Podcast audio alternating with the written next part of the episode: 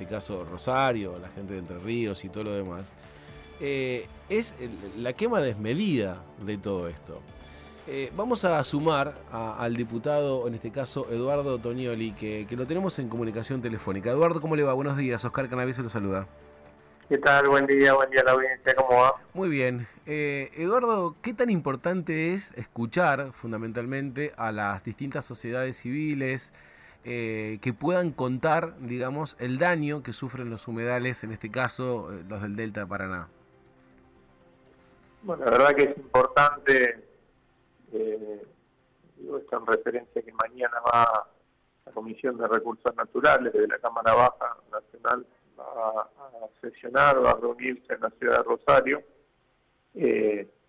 a partir de un planteo que veníamos haciendo de la posibilidad de que se pueda escuchar a distintos actores institucionales, en algunos casos, otros de la sociedad civil, que puedan reflejar eh, bueno, las consecuencias de las quemas indiscriminadas, las consecuencias de determinadas prácticas que se llevan adelante, en este caso en los humedales de nuestro delta del Paraná, nuestras islas entrerrianas, eh, y, poder, poder tener esa información de primera mano, esa referencia de primera mano y darle un sentido federal, ¿no es cierto?, a la reunión eh, de la comisión, en este caso en la ciudad de Rosario, para nosotros es importantísimo, ¿no?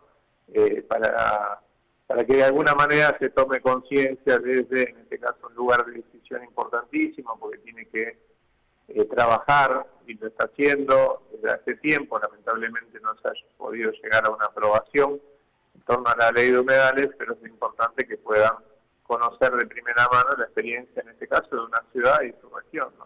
¿Cuánto falta o qué es lo que hace falta, diputado, para poder frenar esto que se vive hoy eh, de manera, no sé si es intencional, ocasional? Eh, ¿Qué falta para frenar esta, esta locura que, que, viven hoy el, el, tema de los humedales, los incendios y todo eso? Faltan varias cosas, en general están ligadas al accionar del Estado eh, en sus distintos niveles y poderes. Eh, nosotros entendemos que en primer lugar hay una, una mora enorme de la justicia federal, con sede en Victoria, eh, en identificar y hacer responsables en términos penales a los responsables de, de estas quemas, ¿no es cierto?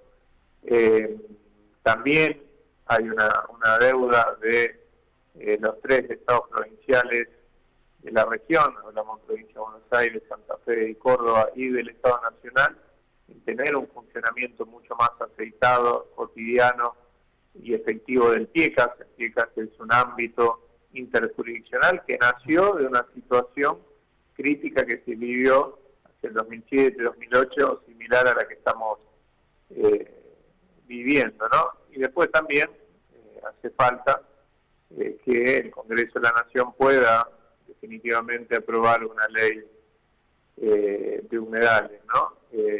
si no se ha hecho todavía es que no hay duda de que hay intereses en juego, como en todo el proceso de sanción de una normativa, pero en este caso hay intereses que son muy poderosos y que entiendo yo desde una medida, mirada prejuiciosa, eh, entienden que esto significaría eh, el avance de una normativa prohibicionista. El proyecto de ley eh, de humedales que hemos reingresado, en cabeza de Leonardo Grosso, que tiene un número importante de firmas, lejos de ser prohibicionista, es regulacionista. En todo caso, lo que hace es establecer reglas bien claras de lo que se puede y lo que se no, lo, lo que no se puede encima de los humedales en ningún momento prohíbe per se ninguna actividad productiva, lo que sí establece son criterios de cuidado del ambiente.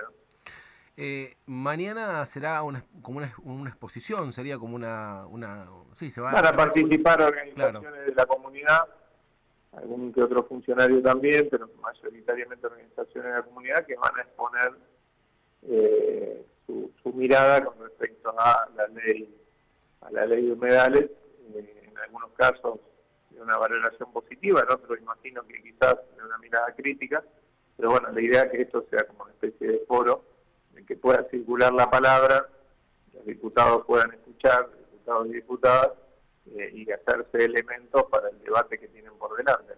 Eduardo, le agradezco su tiempo, gracias por la, por la predisposición y ojalá mañana quede un poco más claro y que podamos tener el apoyo de todos para que esto se termine de una vez. Un abrazo grande para usted.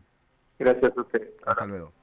Eduardo Toñoli es diputado nacional del Frente de Todos en un periodo que arrancó el 10 de diciembre del 2021 y terminará en el 2025. Reitero, es diputado nacional. La información que recorre el país también la tenemos aquí en tu radio.